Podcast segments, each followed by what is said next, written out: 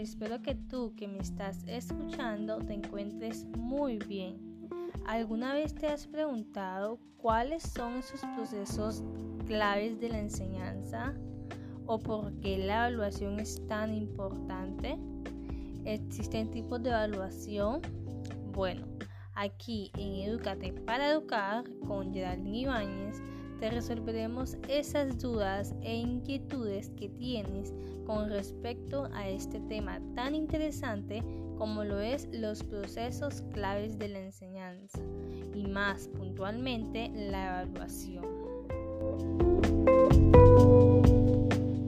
Cuando hablamos de evaluación, con frecuencia acostumbramos a pensar más bien en las pruebas a las que se someten los estudiantes al final de cada secuencia de aprendizaje para determinar si alcanzaron o no los objetivos deseados. Habitualmente estas pruebas suelen presentarse al final de cada proceso de aprendizaje, por lo que no suelen tener repercusión directa sobre dicho proceso. Es decir, este tipo de evaluación no contribuye al aprendizaje, sino que solamente pretende certificar el nivel de aprendizaje alcanzado. Por este motivo, la evaluación con frecuencia no se ve como parte del proceso de aprendizaje. Nos lo dice el grado de 1993.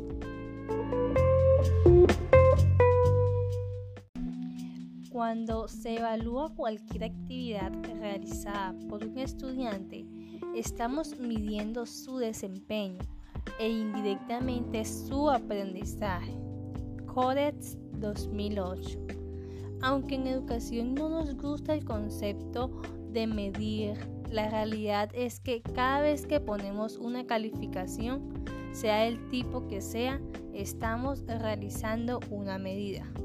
Por lo tanto, las actividades evaluativas son instrumentos que empleamos con la intención de medir el aprendizaje de logro que nuestros estudiantes han alcanzado con respecto a unos objetivos de aprendizaje. A pesar de las dificultades y limitaciones que conlleva la evaluación, este proceso resulta crucial para promover el aprendizaje, especialmente cuando se usa con tal propósito de manera expresa.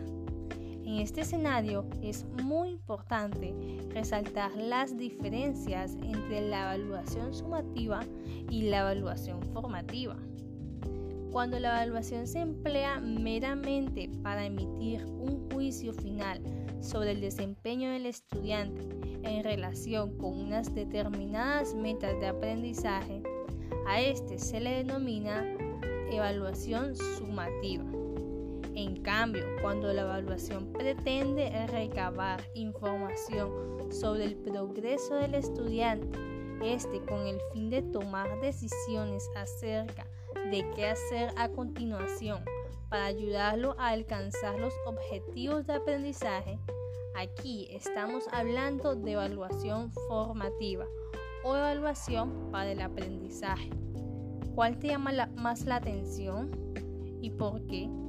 ¿Cuál te han hecho con más frecuencia?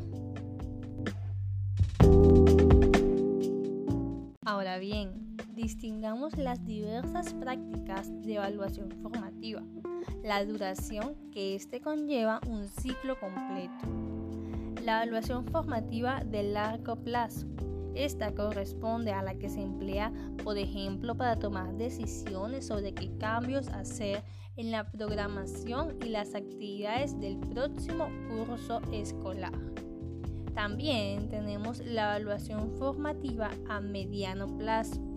Esta ocurre durante el transcurso de una unidad didáctica y se emplea en ocasiones específicas en que se pretende dilucidar si resulta oportuno volver a trabajar un concepto o procedimiento antes de proseguir.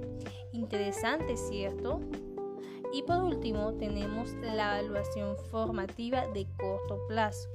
Esta es la que se realiza al vuelo, minuto a minuto, en el transcurso de la lección y pretende verificar si lo que se está trabajando en ese mismo momento de la clase está siendo procesado adecuadamente por los estudiantes.